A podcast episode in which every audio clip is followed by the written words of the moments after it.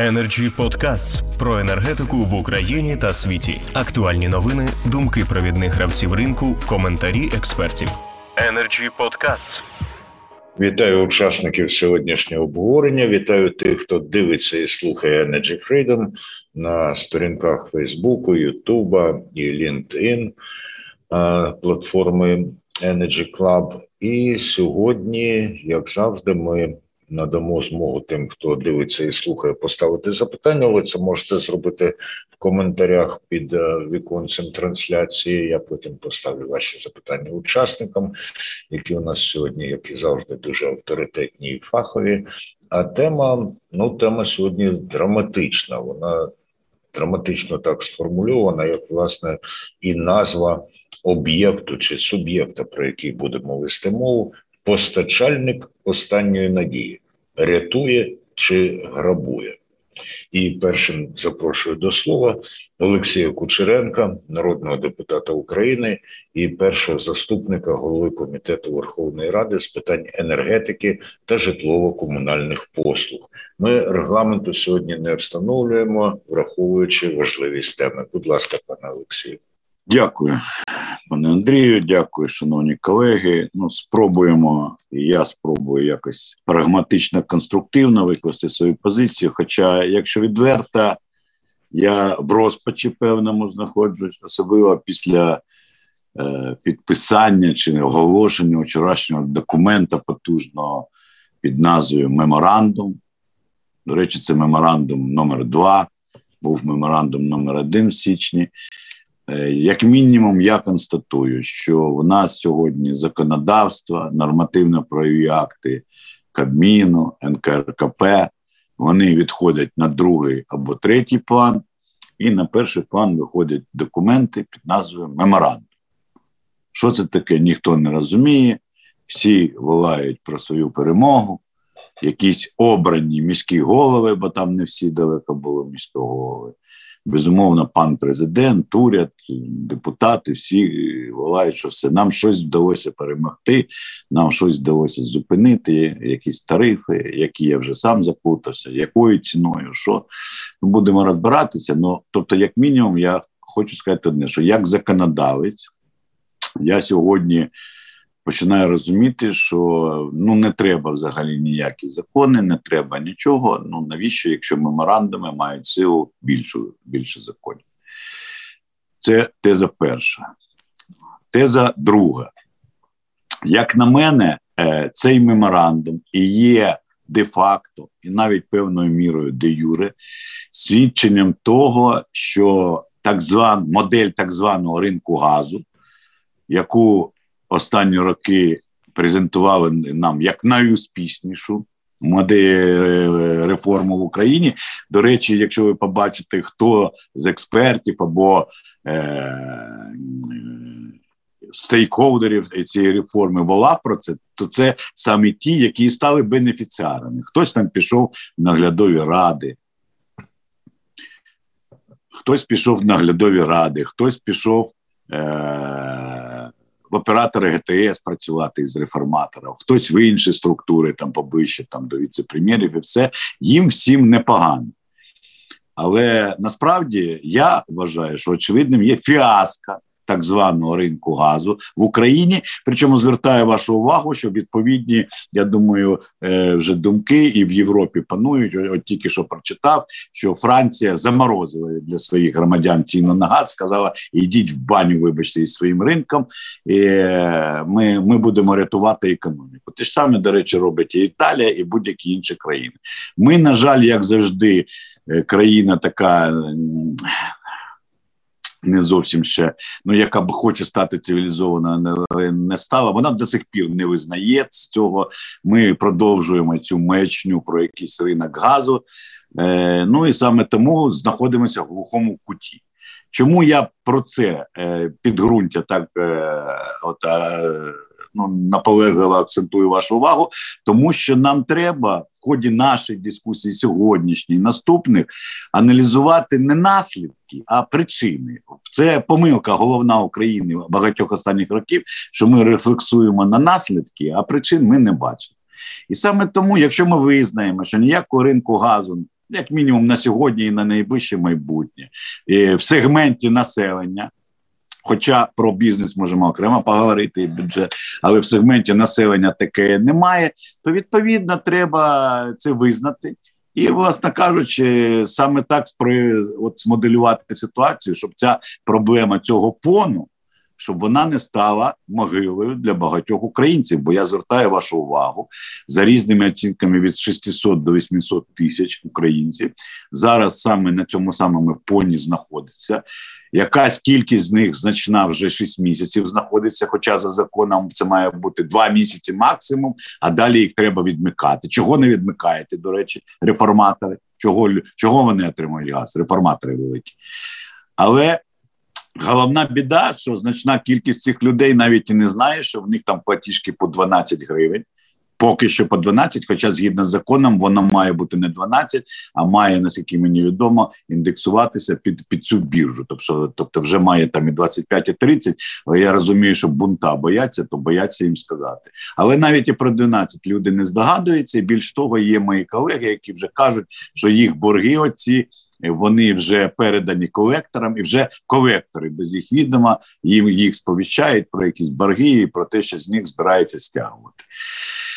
Тому я не хочу в чергове казати про е, колосальні порушення при проведенні так званого конкурсу на цього так званого ПОН.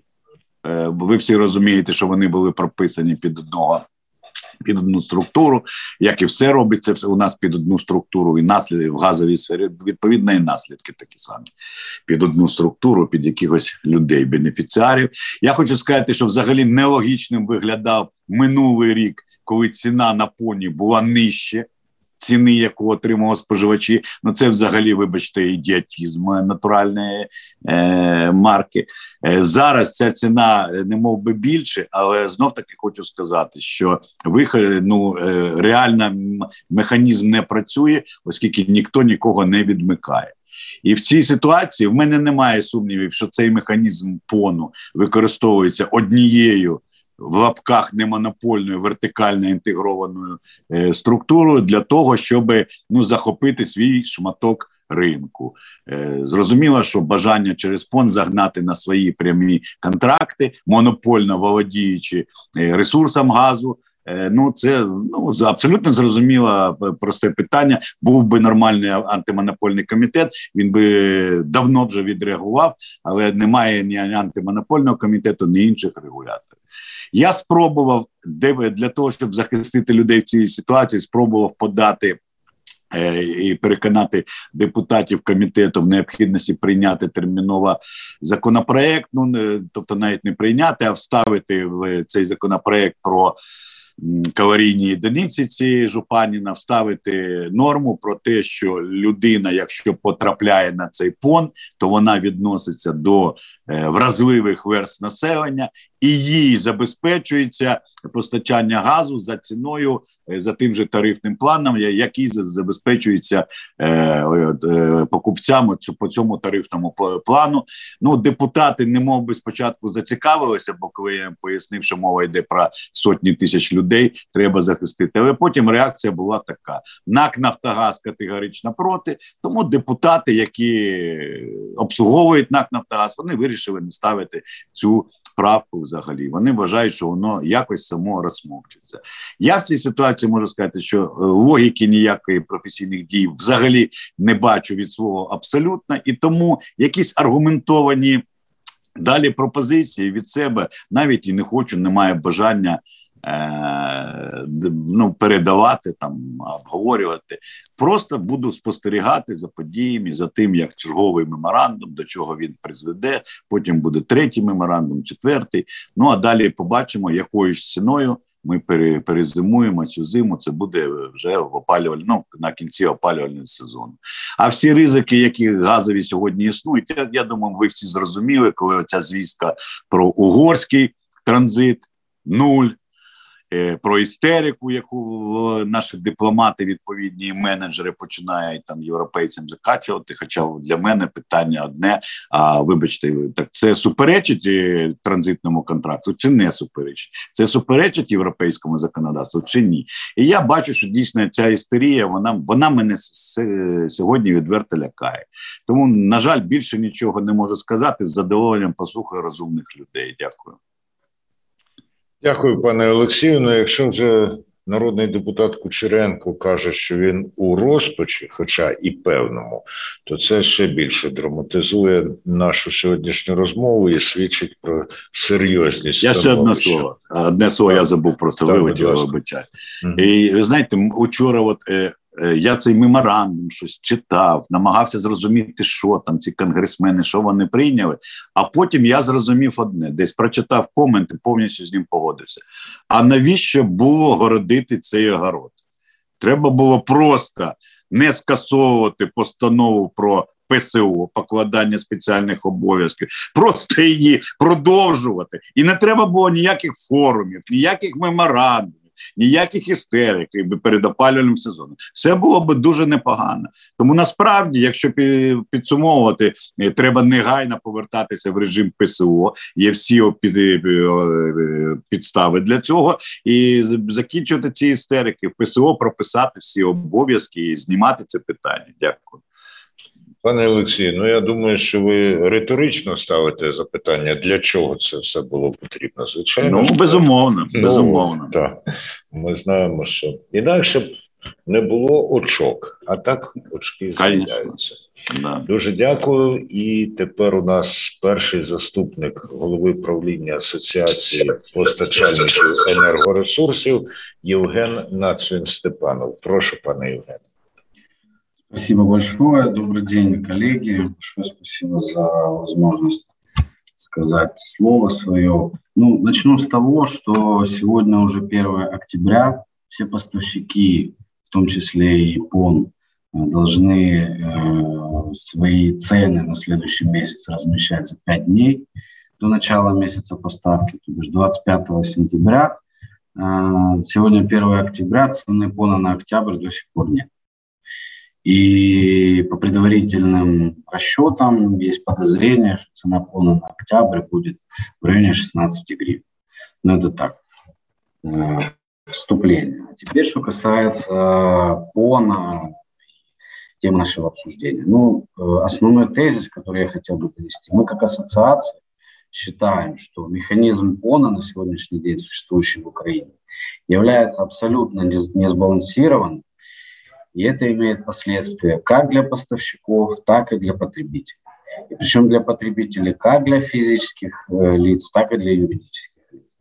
Теперь э, немножечко истории. Когда принимался закон о рынке природного газа в 2015 году, и когда там прописали такое понятие, как ПОН и, и так далее, э, мы тогда принимали участие в рабочих группах по разработке соответствующих подзаконных актов, в том числе и правил поставки. И в этих правилах поставки нужно было выписать э, раздел новый, которого до этого никогда не было. Э, значит, ПОН, что это такое и как он работает. И тогда, когда мы это все выписывали, ну, как бы задавая вопрос у тогдашних властимущих, а вообще как вы видите ПОН и так далее и тому подобное, да, то тогда говорилось о том, что ПОН – это некий страховочный механизм, который должен будет на короткий промежуток времени обеспечить э, газом э, всех абсолютно потребителей, как физлиц, так и юрлиц, вот, но и не, который не будет иметь права отказать таким потребителям в поставке в случае, если с их поставщиком что-то там вдруг внезапно происходит. Э, как некий такой э, балансирующий механизм для самого такого поставщика, э, был, выдвигался тезис, что у этого пона цена должна быть, ну, как бы, скорее всего, вероятнее всего, цена должна быть самая дорогая по рынку. Почему? Потому что он не может заранее предугадать, когда к нему э, обратятся потребители. И, соответственно, заранее закупить э, для таких потребителей газ он тоже не может. Соответственно, как только они обращаются к нему, им нужно выходить на э, спотовый рынок, причем спотовый рынок как газа, так и мощностей, и покупать и газ, и мощности э, по самым дорогим коэффициентам и тарифам. Соответственно, у него, по логике вещей, должна была быть самая, самая дорогая цена, но за, там, на какой-то ограниченный период, пока потребитель э, не найдет себе нового поставщика. Вот подобным образом изначально этот фонд был выписан, и э, как бы балансирующий, балансирующий инструмент для потребителей был в том, что он мог сам определять самостоятельно, либо он хочет к нему обращаться, к нему либо не хочет. То есть это не было обязательно. Э, таким вот образом этот механизм жил до начала 2020 года. И когда мы столкнулись с тем, что надо открывать рынок природного газа для населения, возникла проблема, что на тот момент ПОН, э, там, который был избран в 2015 году, на три года, в 2018 году он закончился, в 2018 году его заново не перебрали, его, его не было. Вот возник вопрос, ну, нужно же нам ПОНа э, заново избрать. И вот тут началось самое интересное. Э, вот этот механизм, который изначально был изложен в законе, он, э, его начали ну, в подзаконных актах переделывать.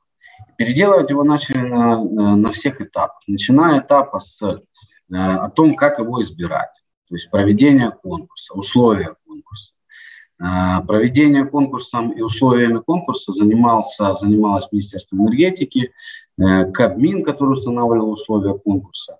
И э, изначально условия конкурса, которые были установлены, они по сути были под одну компанию, под государственную компанию НАК «Нефтегаз», которая единственная могла под эти условия подпадать.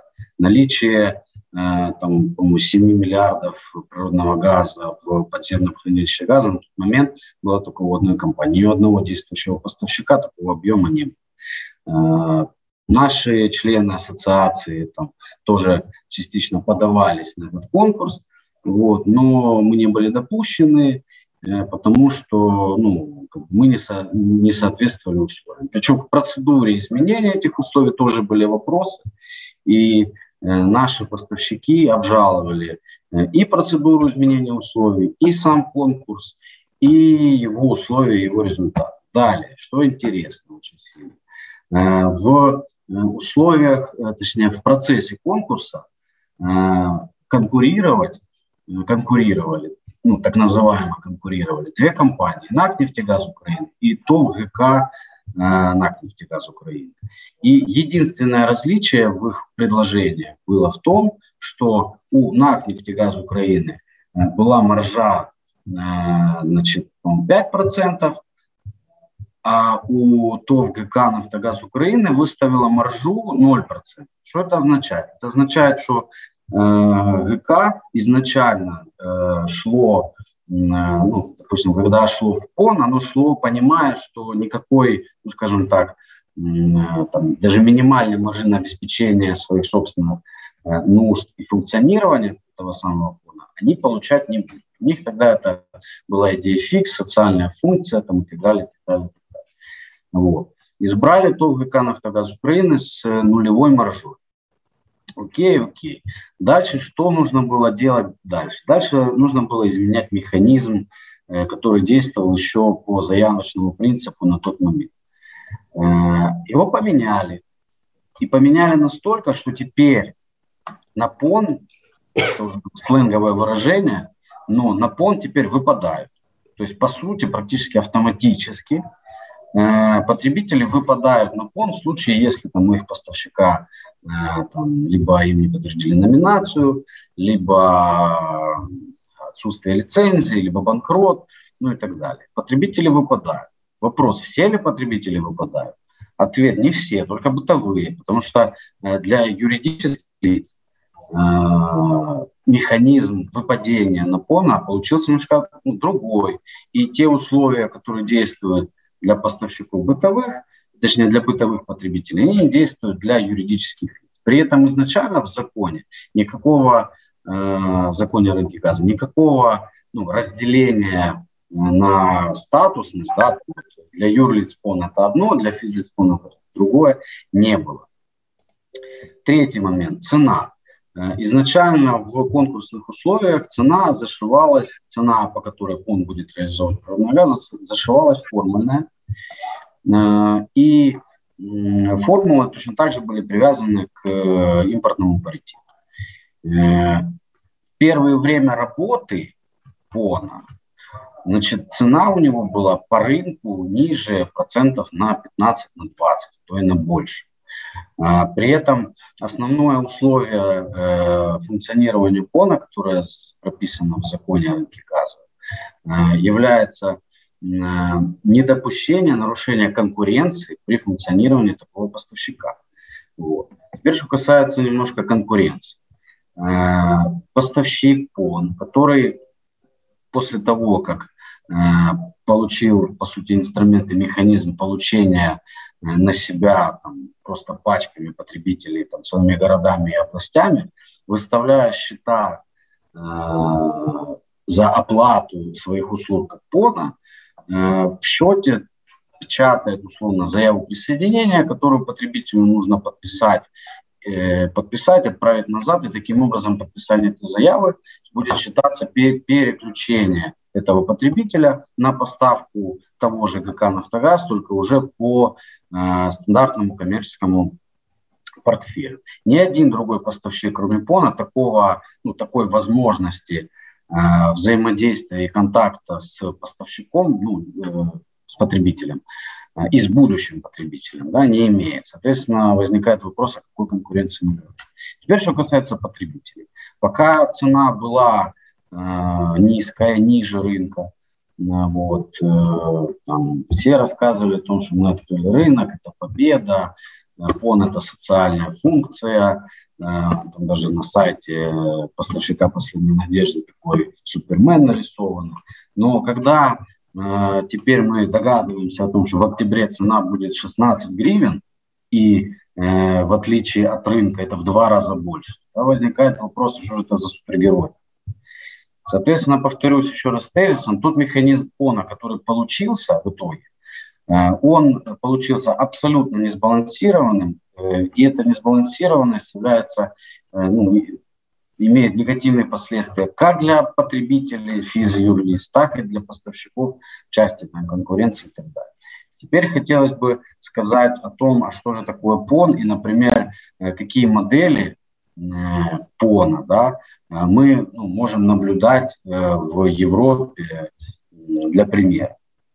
Начну с того, что э, о таком понятии, как поставщик последней надежды, э, упоминается исключительно в директиве 2079 по правилам рынка, третий энергопакет.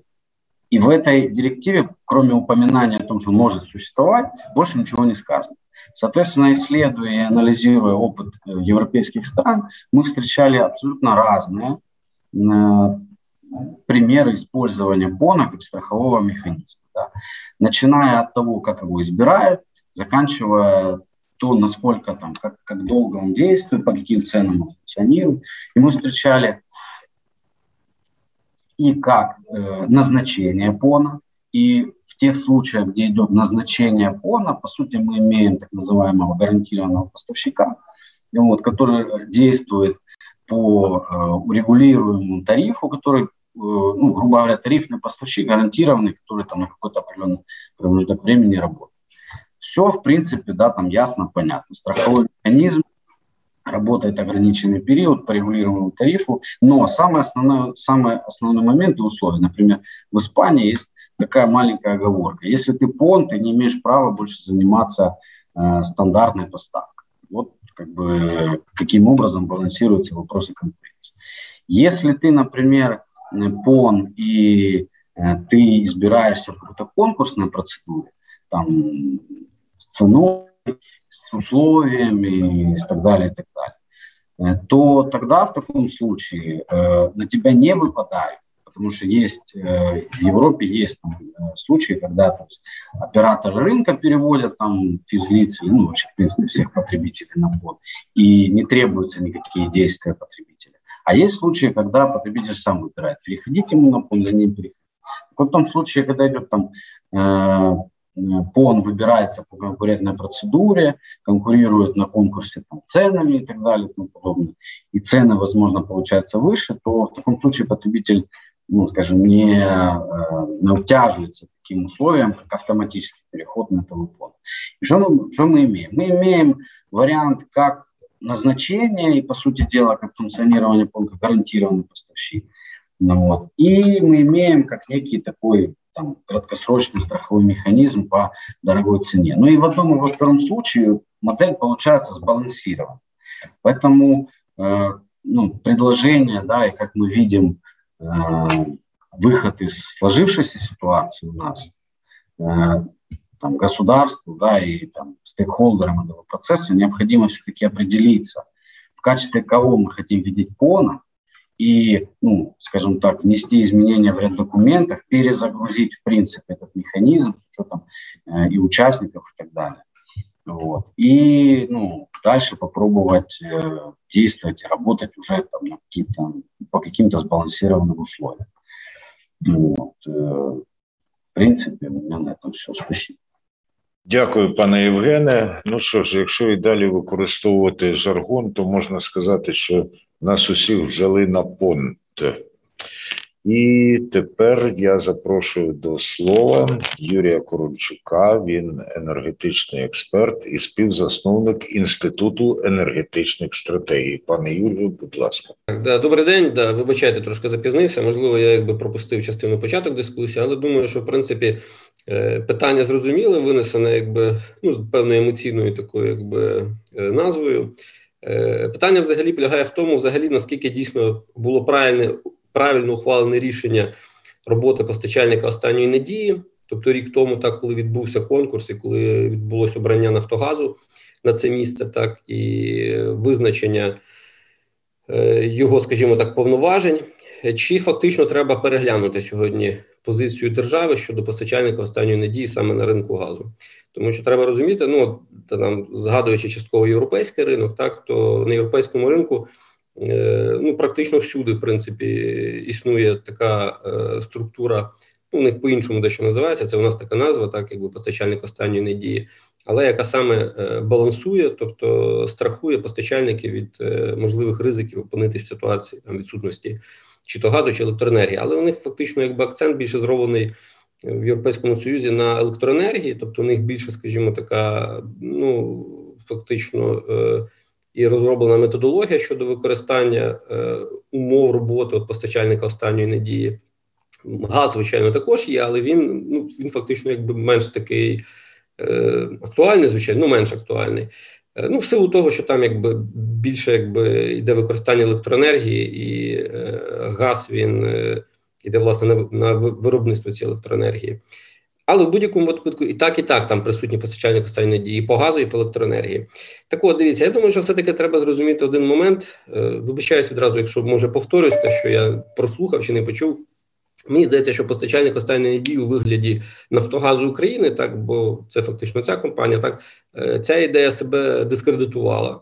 Тобто Нафтогаз України не справився з цим завданням. Це треба розуміти чітко вони е, фактично ну, е, провалили, скажімо так, і не до кінця виконали функцію не то, що як постачальник останньої надії, так а як компанія, яка мала виконувати саме такі функції балансування ринку. А вони ви вони використали цю компанію, постачальник останньої надії, фактично у вигляді свої, своєрідного пилососа, так пилососа, який повинен був висмоктувати споживачів і їхніх потенційних клієнтів вже далі для материнської компанії, тобто самого Нафтогазу України. І ми бачимо ці сьогодні такі перекидування абонентів. Так, коли е, по-перше, по-перше, спочатку Нафтогаз України протягом минулого опалювального сезону, ну там до грубо кажучи, до лютого місяця, коли ринок газу е, фактично увійшов в певну таку стагнацію, так. Е, ну, він то ринок газу називається, але ціна фактично якби перейшла в режим регулювання з боку держави, практично.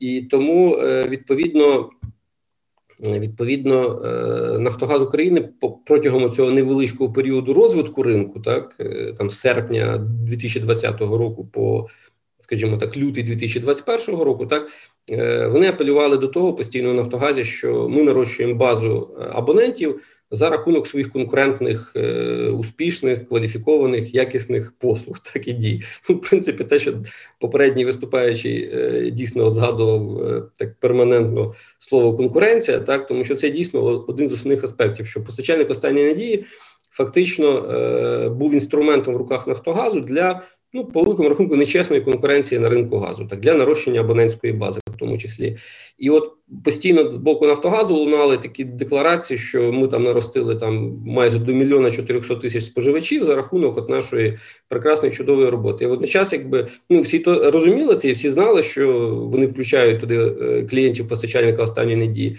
Ну але це ж, е, скажімо так, ми розуміємо, так а з точки зору населення, так це мало справляти враження, що це одна з найуспішніших компаній, так яка розвивається і перебирає на себе там е, чудову роль постачальника газу по найкращій ціні. Так і тому і зараз, же, коли навіть вже коли зараз ця ситуація вже продовжилася в такому от стагнаційному періоді, так ну повторюся, ринок газу завмер, так його ну об'єктивно, ну якби чесно треба казати, його практично сьогодні якби немає. Е, але е, і от Нафтогаз України все одно е, продовжував, скажімо так, маніпулювати е, за рахунок цього інструменту постачальника останньої надії, так даними споживачів, кількісними даними. І, хоча зараз там, наскільки я знаю, вони декларують, що у них 600 тисяч там залишилось е, споживачів, якщо не помиляюся. То е, практично, ну знову ж таки, наскільки я знаю, десь приблизно до 300 тисяч е, споживачів вони фактично перекинули е, на компанію Нафтогаз України. Е, більше того, ну скажімо так, поставивши споживачів самих уже перед фактом. Тобто, всі ці питання, я до чого згадую, насправді це все має бути по-перше, ну.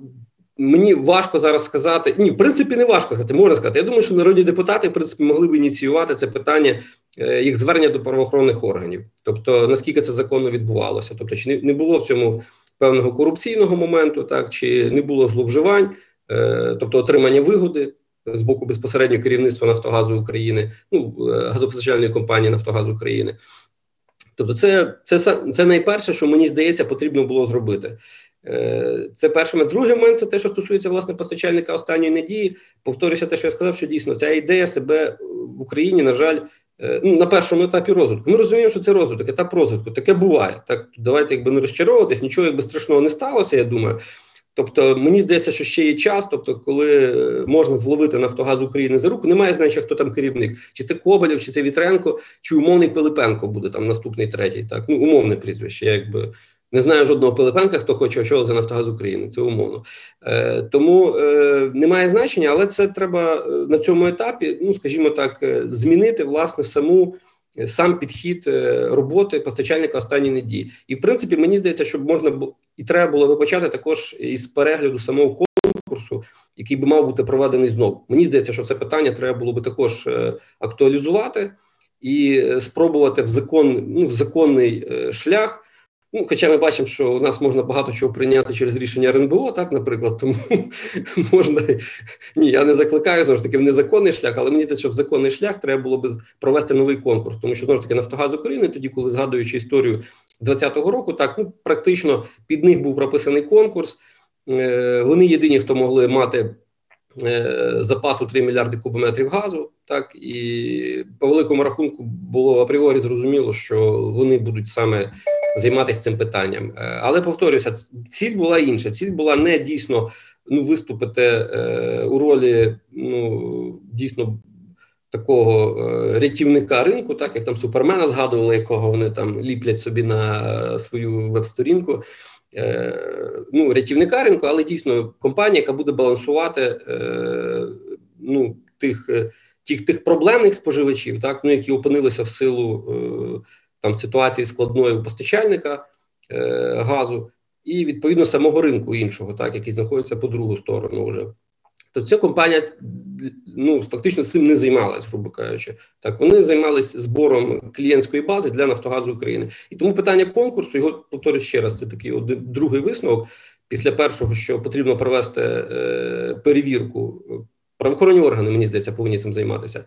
Е, і е, другий момент це потрібно е, знову провести конкурс і знову брати постачальника останньої надії, і фактично переглянути підхід до вибору компанії, тому що якщо другий раз поставлять 3 мільярди кубометрів підземних сховищах, так запасу, ну чи просто резерв резерву, якби газу, який має бути. Ну Нафтогаз також його я думаю успішно виграє і все тому. Повторюся, мені здається, що нічого страшного не сталося. Це якби етап розвитку ринку газу такий, який ми бачимо, який є зараз. Так просто мені здається, що ну це ідеальна формула, звичайно, що винні повинні понести покарання, тому що ну я розумію, що це звучить так тут е, напевно дивно, тому що он там Нафтогаз України ніяк не можуть перевірити толком, так тільки зараз туди. Держаудитслужбу будуть по другому кругу туди запускати, і подивимося, з якою ціллю і і що там будуть збирати. Але по правильному, по правильному, мені здається, що саме так треба було зробити, і це був би оптимальний вихід. Ну е, реалізувати е, дивіться, також часто, от, бо це можна було б окремо взагалі сісти і дійсно поговорити по деяким країнам. І по тій же ж Румунії, наприклад, Болгарії, ті, що ближче до нас, як у них якби функціонує от, е, цей фактично риночок, там де працює постачальник останньої надії, так але е, навіть якщо подивитись на ну, на всі ці країни, так то в кожного є свої особливості, в кожного свій досвід, так свої ціни більше того, і тому е, у нас е, ну це також має сформуватися свій свій варіант е, роботи е, компанії постачальника останньої надії, в тому числі враховуючи те, що ну я думаю, в перспективі в найближчій перспективі компанія «Укрздобування», так яка володіє значним ресурсом газу, найбільше в Україні, так вона буде виходити все таки на продаж газу напряму для споживачів. Ну ми ой, не для споживачів, а для постачальників, і далі вже які будуть поставляти газ для споживачів, тобто обходячи Нафтогаз України, і от в цьому ключі також е, варто розглядати діяльність постачальника останньої дії, тобто. Ну, от в цьому, скажімо так, е, трикутнику там е, укрздобування, постачальник останньої надії і е, постачальники газу вже для е, на конкретно для споживачів, для населення, для теплокомуненерго, в принципі, в майбутньому. Тобто, от десь в такому форматі, і плюс е, це не обов'язково має бути повторюсь, компанія, е, яка ну от має володіти значним ресурсом газу. Е, це також треба переглянути цю позицію. Так, це не означає, що це має бути гола компанія. Так там тисячу гривень уставний капітал, і все, і поїхали. І будемо якби постачальником останньої надії. Так не має бути. Е, і можливо, навіть е, можливо, навіть це рішення має по постачальнику останньої надії, все таки ухвалюватись не щодо однієї компанії. Це може виступати якби і дві компанії, наприклад. І питання також, взагалі, наскільки доцільно дійсно розглядати варіант от затвердження на такий тривалий час е, компанії постачальник останньої дії, мається на увазі. Е, от дали і все. І ти рік там два працюєш собі, і якби і в вуз не дуєш нічого. Ти постачальник останньої дії, гарантовано. Тобто ти повинен підтверджувати. Тобто має бути певний контроль. Так, е, контроль мається на увазі з точки зору як контроль на кожному етапі. Тобто місяць прийшов, пройшла перевірка, подивилися, як компанія працює. Тобто, ця компанія має бути фактично під контролем. Е, ну напевно, скоріше все з точки логіки такої нормальної, да, якби це мало би НКРКП займатися ними.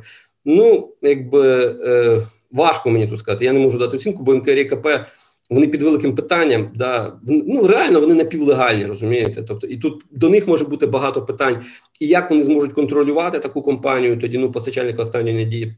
Це відкрите питання таке, е, але мені здається, що от е, цей е, етап постійного контролю, так щомісячного і щомісячного підтвердження або щоквартального, так він був би такий ефективний з точки зору от, ну, утримання такого постачальника останньої надії, як компанії, так в певних рамках ну скажімо так, боязні страху, так щоб ну але це знову ж таки, чесно вам скажу зразу. Це ми говоримо все таки про певний такий. Ідеальний нормальний варіант, так не враховуючи е, той адміністративний тиск, який може здійснювати і Нафтогаз України, так і Міненерго, яке може там, наприклад, відстоювати сьогодні, не відстоювати, а завтра буде відстоювати позиції Нафтогазу, так наприклад, або навпаки, сьогодні відстоює, а завтра не буде відстоювати. Тому от все це треба враховувати. Це дякую. Дуже дякую, пане Юрію. Ну, по-перше, цілком оригінальні у вас були думки. Це щодо побоювання повторів. А по-друге, якщо є повтори, то це лише на користь спільній думці. Так що дякую вам за ваш внесок і запрошую до слова Віталія Голубєва. Він заступник голови правління АТ Херсонгаз. Будь ласка, пане Віталій. Доброго дня всім присутнім. Е, дякую за запрошення. Е, я, як представник оператора газорозподільної системи, з точки з цієї точки зору, хотів би сказати, що таке ПОН. Е, для оператора газорозподільної системи з одного боку ми зацікавлені в першу чергу в існуванні такого механізму, тому що Якщо брати юридичних осіб, то ніяких в принципі проблем, крім теплопостачальних підприємств і деяких соціально важливих бюджетних організацій не виникає відключити, то у, у таких випадках, коли певними діями, і це довго відбувалося на ринку природного газу, коли дискредитували е, постачальників, які існували, які сьогодні на сьогоднішній день е, припинили постачати газ. Це і в Херсонській області, і в Полтавській області ми чули, і таке інше. Певними е, кроками відбувалось це здійснювалось з боку. Ну, скажімо, можливо, напевно, і Нафтогазу України в першу чергу для того, щоб постачальники просто не змогли постачати в подальшому газ для населення. І тільки е, доволі крупні постачальники, ну група компанії, регіональна газова компанія, вони вистояли проти цього е, натиску. Тому що ті умови, на яких е, після відміни ПСО почали реалізовувати газ видобутий в Україні, і доступу до ресурсу не було. І на сьогоднішній день постачальники доступу до ресурсу власного видобутку в Україні не мають, наскільки я розумію то відповідно, що в таких умовах конкурувати про будь-яку конкуренцію можна було просто забути, і, в принципі, все для того було зроблено. Те, що ПОН потребує на сьогоднішній день якихось е, змін, ну напевне, що так. Е, в тих умовах, в яких опинилася, наприклад, Херсонська область і побутові споживачі, е, то для них постачальник останньої надії напевне, залишився єдиною можливістю в подальшому отримати природний газ. І дійсно, що за 60 днів, ті, які для постачальника останньої надії були прописані, у таких випадках, коли 270 тисяч споживачів потрапляють одночасно в один день до постачальника останньої надії, то 60 днів усім не вистачало на перехід е, і обрання собі постачальника. Відповідно, що про конкуренцію можна було забити, забути відразу від після того, як потрапили до ПОНу, тому що Євген казав, ПОН відразу зреагував, надіслав усім пропозицію укласти договір з Нафтогазом. І, напевно, більше, більшість споживачів Херсонської області таки приєдналися все ж таки до Нафтогазу, бо інших е, ті споживачі, які до нас приходять зі своїми питаннями, то ми бачимо, що дійсно вони в руках тримають платіжки Нафтогазу. Ніяких будь-яких інших компаній я не чув практично. Може бути одиниці якісь. На жаль, після відміни ПСО, фактично, те, що сказав пан Кучеренко, що навіщо відміняли, коли повністю ввели ручне управління і по теплогенеруючим компаніям, і зараз для теплогенеруючих компаній також ввели е, механізм пону, тільки там 60 днів і все. Е, І знову ж ручне управління на ціну природного газу для теплопостачальних підприємств. Але забули про бюджет взагалі. Я Чому це я відношу до теми пона? Що для бюджетних установ на сьогоднішній день, які є прямими споживачами природного газу, використовують його на своїх власних котельнях, там лікарні, дитячі садочки, школи, е, адміністрації, ті ж обласні і районні е, міськвиконкоми, вони закуповують газ на ринку відповідно до е, на ринкових умовах. На сьогоднішній день ціна на газ для них така непосильна, що в бюджетах вже закінчились кошти. І механізму збереження для таких споживачів пону на сьогоднішній день не існує. Бюджетна установа не може потрапити до пону тільки на конкурсних засадах, тобто проводити конкурс. І Я хочу звернути увагу: от сьогодні Херсонська обласна клінічна лікарня з 2 жовтня немає постачальника і отримала доручення ще й на відключення від газопостачання. І це тільки перші ластівки пішли. І захисного механізму для бюджетних установ з боку держави, з боку там законодавців на сьогодні не існує. Ні пону, ні будь-якого іншого. І ми е, приходимо до того, що е, на початку 2022 року знову ж таки по бюджетним установам, коли проведуться конкурси, вони доволі часто не відбуваються, доволі часто відбуваються з якимись порушеннями, йде затримка з обранням постачальника. І на 1 січня ми очікуємо, що прийде з інформаційної платформи оператора газотранспортної системи повідомлення про відсутність постачальників майже більше, ніж у половини е, бюджетних установ, яких сьогодні в Херсонській області газ споживають більше е, близько 600 установ пунктів споживання існує. І ми це проходили е, в цю зиму, в цього нового року, і будемо проходити в 2022 році. І у бюджетних установ немає захисного ніякого механізму. Тут пон точно необхідно доробляти.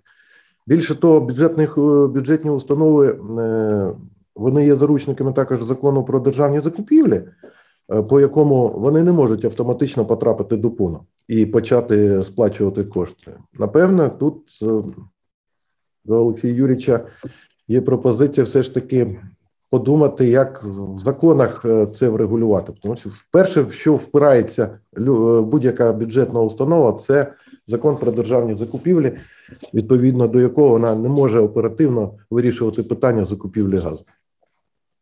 У мене, в принципі, все про населення я сказав, але я хотів, от е, дуже болюча зараз тема, крім населення. Вона також болюча і стосується також населення, тому що бюджетна Сфера це обслуговування в першу чергу населення і це лікарні, ще раз підкреслюю, лікарні, дитячі садочки, школи. І проблема така. Дякую, Дякую пане Віталію. Дякую. Зрозуміла ваша стурбованість і дякуємо за докладність.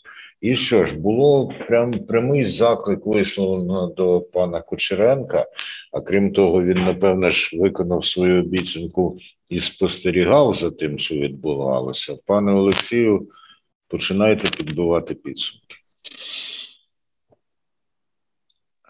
Е, перше, от трошки пауза, бо я саме пану Віталію написав, скинув мій номер телефона, попросив зв'язатися, бо дійсно слушні пропозиції слушні пропозиції, і я приблизно розумію, що треба робити. Ну скажу вам відверто, пан Андрій зараз трошки буде незадоволений, бо він же все робить, щоб наш енергоклуб був поза політикою.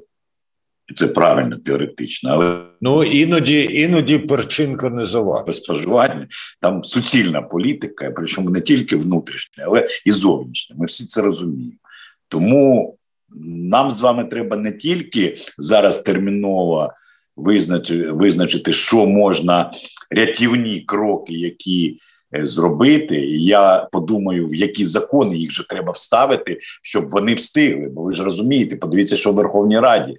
Е, ми, виходячи з усього, там спікеріада почнеться і буде ну слабо контрольований процес. І я в цій ситуації, тобто, прописати це треба обов'язково.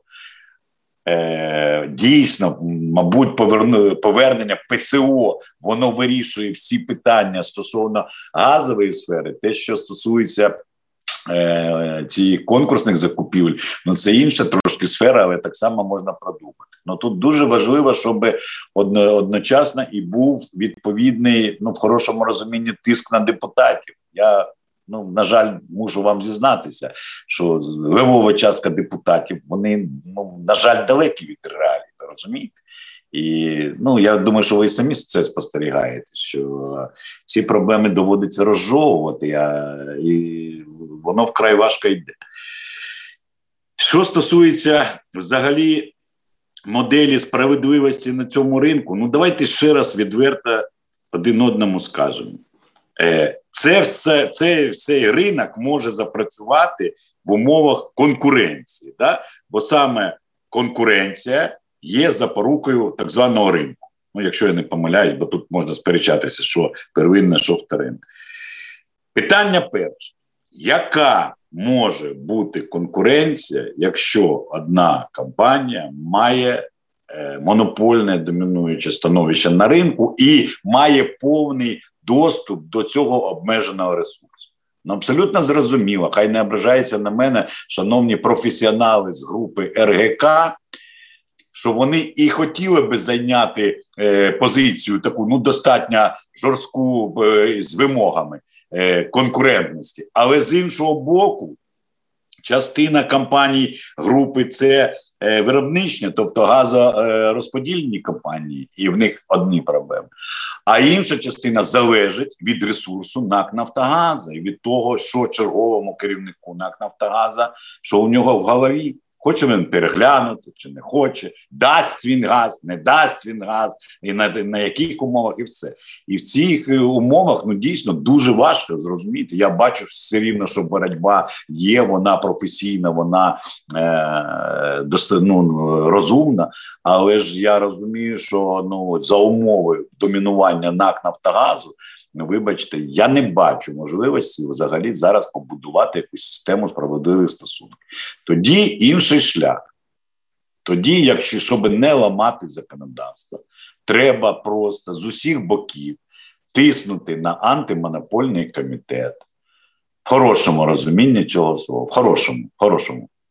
Палава шина поки що не треба, в хорошому розумінні тиснути обласні ради, там е, міські і все так далі. Хай він визнає домінуюче становище НАК Нафтогазу, і тоді будуть діяти інші норми іншого законодавства. Тоді дійсно це все можна і треба буде реалізовувати. Хоча в першу чергу, як на мене, треба вирішувати питання одне. До речі, мій законопроект більше року е, ну на жаль, комітет його навіть не, не збирається розглядати. Це простий законопроект.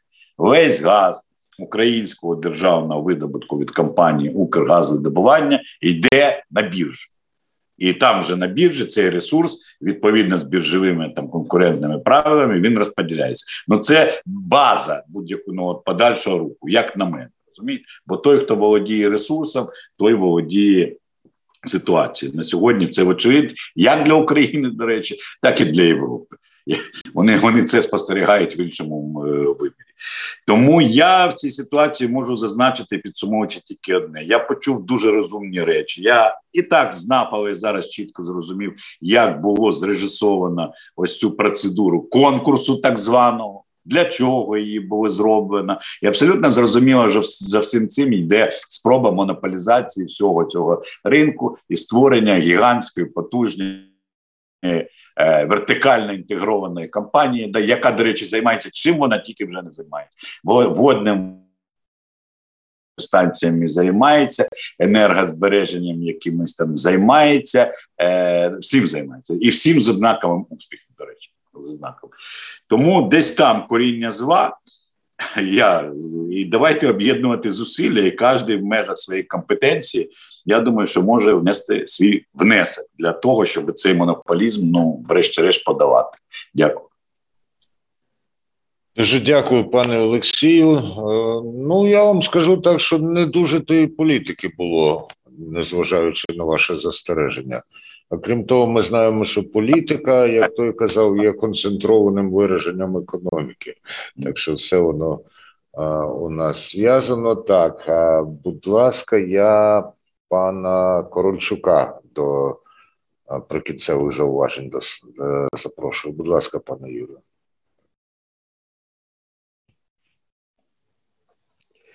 Ну, ну дивіться, насправді, якби те, що ми обговорили, е, воно радше вже констатує е, той факт, що є проблема на цьому ринку. І дійсно можна погодитись з однієї сторони, було би, що в умовах от цієї стагнації ринку, так як я казав, коли говорив, стагнації, ну, призупинення тимчасового, так як там хтось каже, на паузу його поставили, можна було би дійсно розглядати варіант повернення всіх фактично до ПСО, так тобто всі, всім знов Нафтогаз би постачав газ, так, наприклад.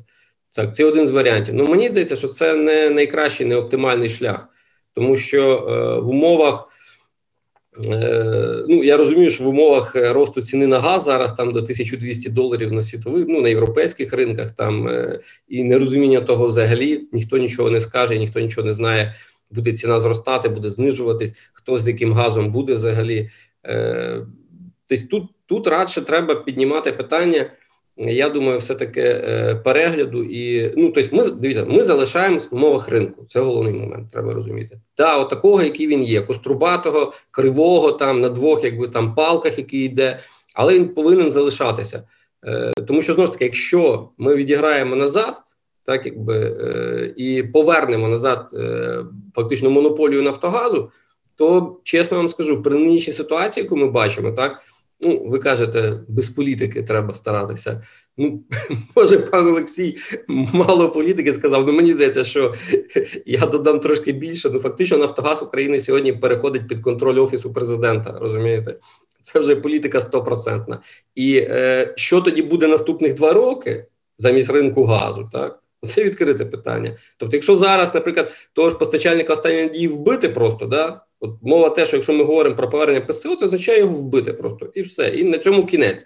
По великому рахунку, в принципі, зараз воно десь так відбувається, воно до цього йде. Може, ми навіть побачимо такий розвиток ситуації, коли постачальник останньої надії фактично призупинить свої свою роботу, своє виконання своїх обов'язків, і всі далі будуть споживачі, які сьогодні отримують по 12 гривень, да, газ, будуть там витруть під чола і будуть отримувати по 8 гривень. Там, ну як грубо кажучи, як Нафтогаз і всі інші там більшість компаній, да, які постачають. Е, все, але це буде найгірший варіант. Тому він має залишатися таки.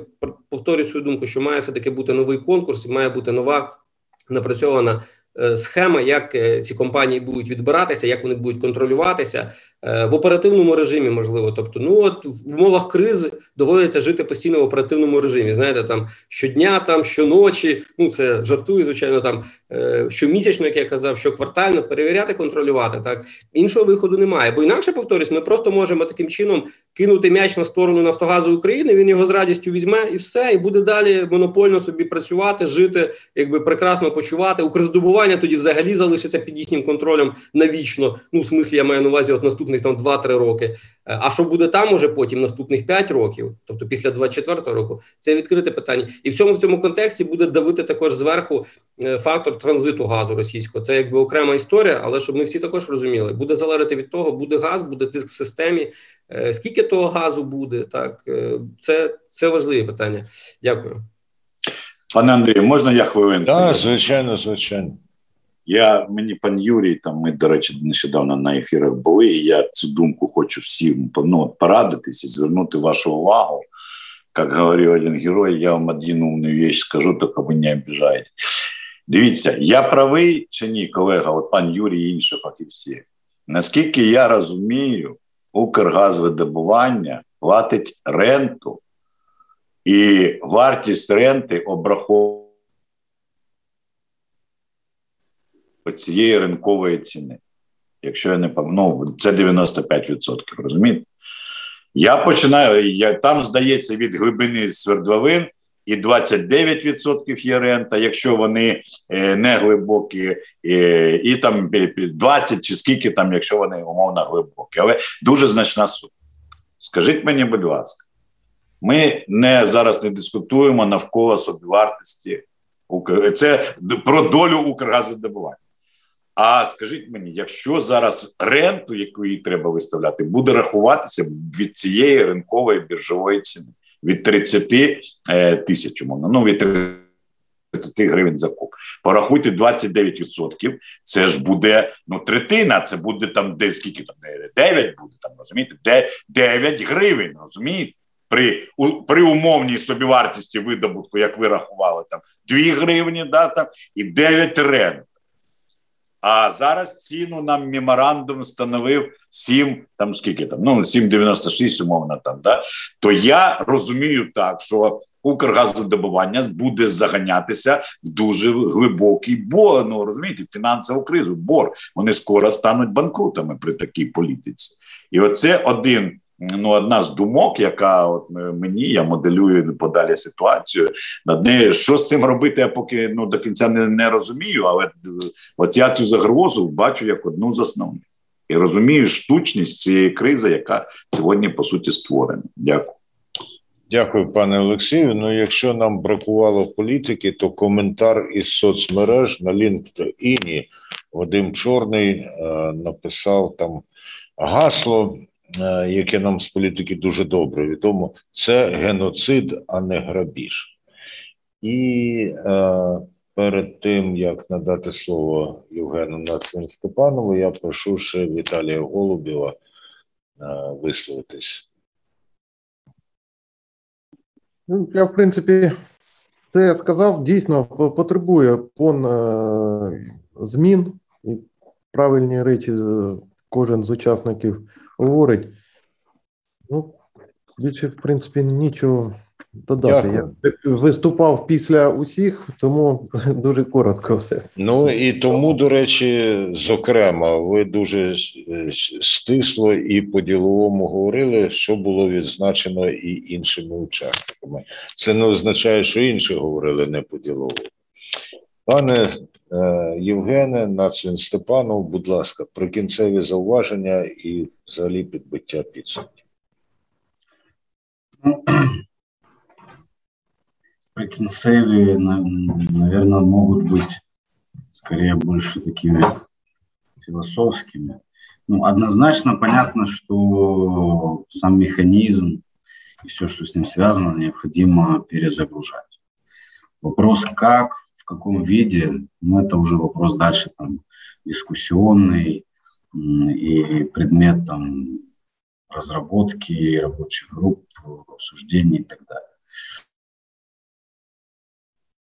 Вот. Можно, например, взять э, лучшие практики э, там, европейских стран, внедрить, попробовать у нас.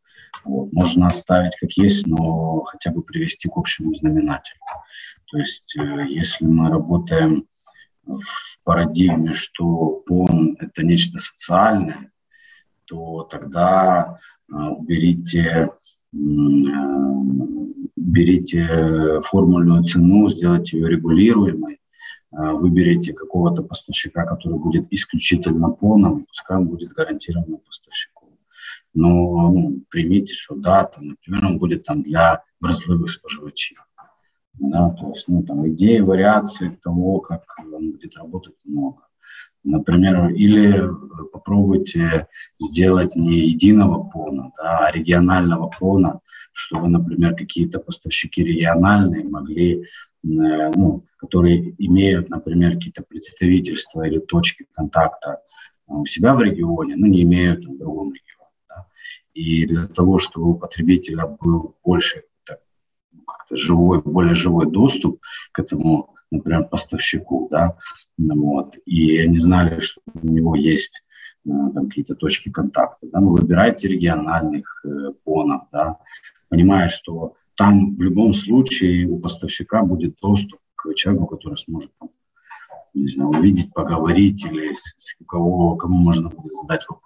Почему? Потому что ну, сейчас мы имеем массу примеров, когда э, те же потребители, которые выпали на пон, да, они банально не могут не дозвониться, не достучаться, не, до, ну, не добраться до какого-либо представителя ПОНа, просто потому что а, ПОН один, он в Киеве, представительств региональных нет, единственной точки контакта это либо телефон, либо интернет, заявок, заявки перегружены, линии перегружены, и людям приходится там ждать по, не знаю, по, по, по минутам, часам для того, чтобы с кем-то связаться и чего-то там какой-то один вопрос задать. То есть вариаций о том, как его перезагружать, э, может быть много, но единственное понятно, что перезагружать его ну, не, необходимо в любом случае. Потому что то, как есть сейчас, э, это какой-то получился уже такой набор из разных кусочков. Ну, в общем, надо перезагружать. Дякую, дякую, пане Євгене. От сказали, що, мовляв, тільки філософське можете, а виступили з цілком конкретними пропозиціями. Зрозуміло, що до їх здійснення ще далеко, але потрібно почитати, потрібно обмірковувати. І мені здається, що сьогоднішня взаємодія між учасниками обговорення дала нам уже приклади того, що буде ця взаємодія. Буде. Вона буде і в політичній, і в господарчій сфері, і е, потрібно також доводити до відома нашого суспільства, що в цьому сенсі коїться. Для цього, зокрема, існує Energy Club як платформа, яка об'єднує фахівчинів, фахівців у галузі енергетики, як можливо найширша така платформа, яка готова і надалі надавати вам слово і вислуховувати різноманітні, іноді суперечливі, а часом і такі, що співпадають думки. Дякую всім за участь. Дякую тим, хто промовляв, і тим, хто дивився. І порадьте ті, хто дивився, іншим людям передивитися записи у, на каналі YouTube Energy Club і на самому сайті iClub Energy, який належить енергетич, енергетичному клубу Energy Club. Всім дякую, на все добре. Energy Club. пряма комунікація енергії.